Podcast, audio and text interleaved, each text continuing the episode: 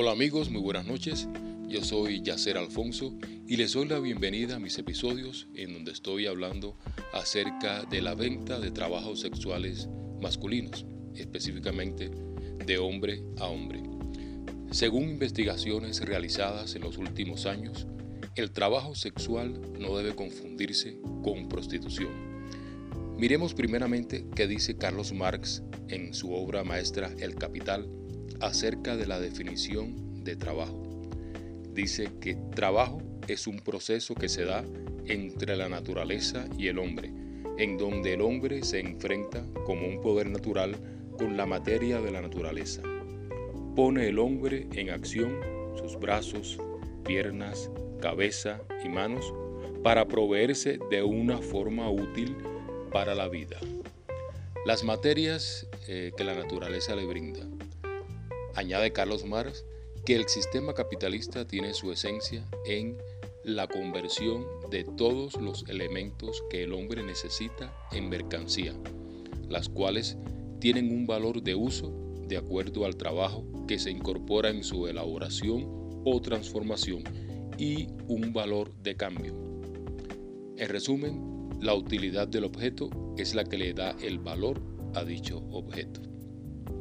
Si nos llevamos por este concepto de Carlos Marx sobre el trabajo, la prostitución o venta de servicios sexuales no puede ser considerada como un trabajo, ya que no genera un objeto relevantemente útil, porque como sabemos, eh, la prostitución se basa netamente en la comercialización del cuerpo y no se encuentran las características de plusvalor que nos describe Carlos Marx. O sea, no se puede determinar la utilidad y el valor de uso que tendría la comercialización de esta actividad económica. En cambio, el trabajo sexual es la actividad que realizan personas adultas en pleno ejercicio de sus facultades para ofrecer un servicio sexual con fines lucrativos, sin ningún tipo de prohibición.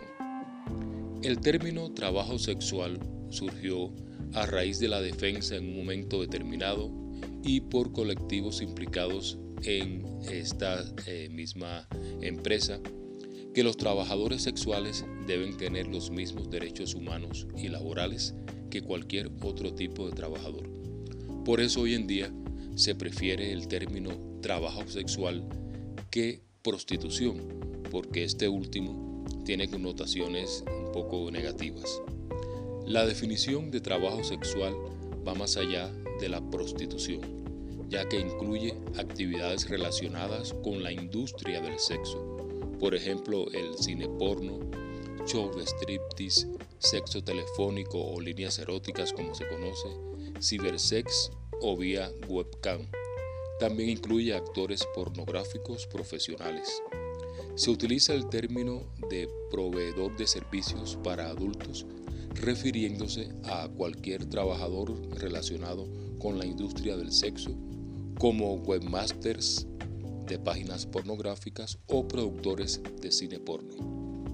Entonces, ¿cómo podremos inyectar nosotros todo este análisis dentro de la realidad objetiva de la comunidad LGBTI y particularmente dentro de los gays?